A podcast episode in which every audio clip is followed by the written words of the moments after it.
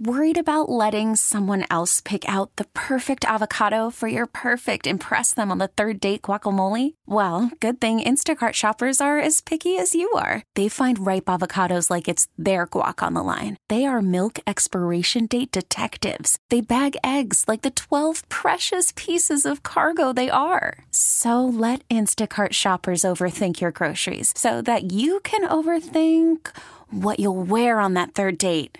Download the Instacart app to get free delivery on your first three orders while supplies last. Minimum $10 per order, additional term supply. Now, with the MLB app, you can get baseball your way. Pick your favorite team, your favorite players, and get customized highlights, stories, and breaking news right on your home feed. Follow the action with Game Day, where 3D replays add another dimension. Plus, notifications can keep you connected to every pitch, every hit, every game. The MLB app. Baseball, your way. Download it now for free from the App Store or Google Play. Blackout and other restrictions apply. Major League Baseball trademarks used with permission. The Korean call of the game winning play. And strangely enough, even in Korean, more cogent and more comprehensible than Tony Romo's analysis Oh, of that oh, man. play. What was Nantz has to be, and I love Romo. So love you, man. Another great year. You can feel Nantz just the heat radiating off of him. Yeah, love you too, pal. What is Romo doing? Here's the here's. I'll say this: it was horrible. He stepped all over Nantz On the It- front and back of that. Right, on the front and the back. Once the dust settled and he should have let Nantz make his call and they digest it, and then there's a little time in the interim there to actually break down the play. Once it got to that point and Romo did when, did it when he was supposed to be doing it, I actually thought he gave a very cool, quick breakdown of why the play worked so easily. Jackpot.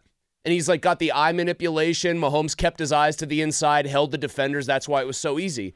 That is what I would love to hear from Tony Romo more. But again, getting him to do what he's supposed to do in the broadcast booth is like getting my dogs to not bark when somebody comes to the front door. Yeah, the it's be- not possible. The best advice for Tony last night at the end of the game was to shut up.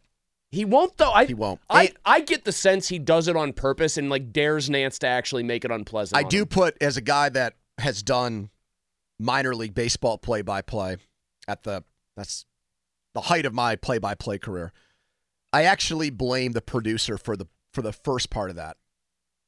The whole point about how the clock didn't matter needed to be said much earlier than In Tony trying to shoehorn it in right before that final play. I agree. That way, when there's like five minutes left in the game and the Chiefs are just starting that drive, Yep. we know that that's not an issue.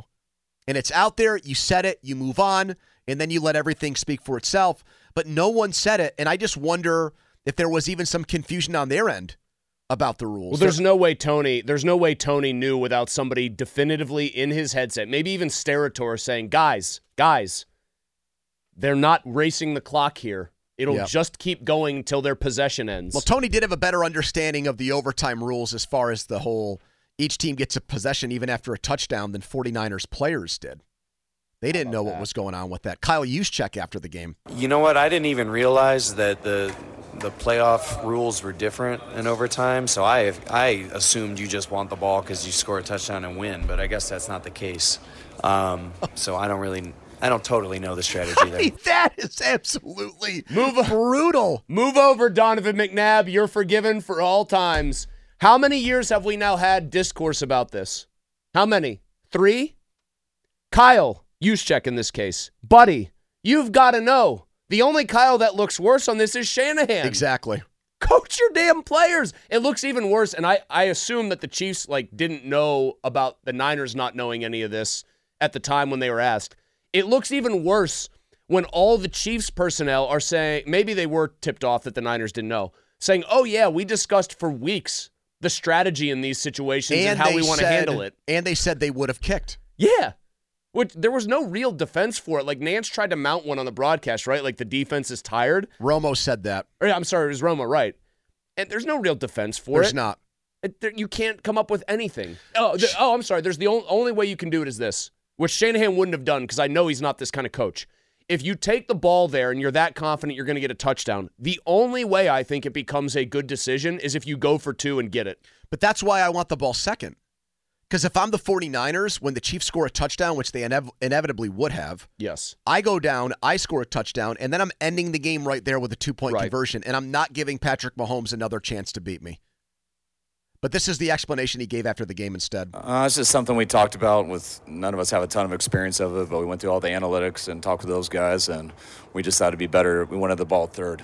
Um, if both teams matched and scored, we wanted to be the ones who had the chance to go win, and um, we got that field goal, so we knew we had to hold them to at least to a field goal, and if if we did, then we felt it was in our hands after. Yeah, that that right there, you're thinking about that many possessions down the road. Don't go for two if you score a touchdown on your first drive. I know. with all the plays that Andy Reid has dreamed up and cooked up, all his corn dog plays uh, for two point conversion calls. So you might not even get the ball again in that situation. Kyle. Or just just a, atrocious strategy Yeah, by him. Another really bad another job. big game where he comes up small despite having and I, listen, I'm one of the people who touts his reputation as this offensive genius. I don't think he should have kicked a field goal. With the, I think they should have gone for it on fourth down there. Well, you know what I always say there. That's going out on your shield if you go for it. Because I- that's what I would Fo- respect. follow more. me here for a second. If they go for it, and let's say they don't get it, Mhm. and now all the Chiefs need to do is, get a is kick a field goal to win the game. If they're presented with that fourth and one backed up in their own territory, and they know if they don't get it, San Francisco, all they need is a field goal to win. How do they handle it? I think they punt.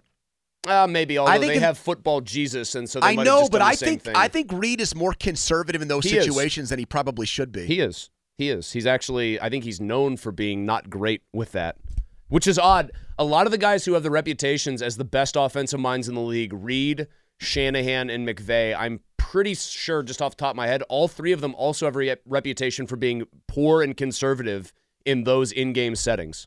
Like they make the wrong decision way, especially McVay, way more than you would think. I know some people got mad at me on Twitter for saying it was a bad decision last night. Colin was one of those people who said he was just resting his defense. No, he wasn't.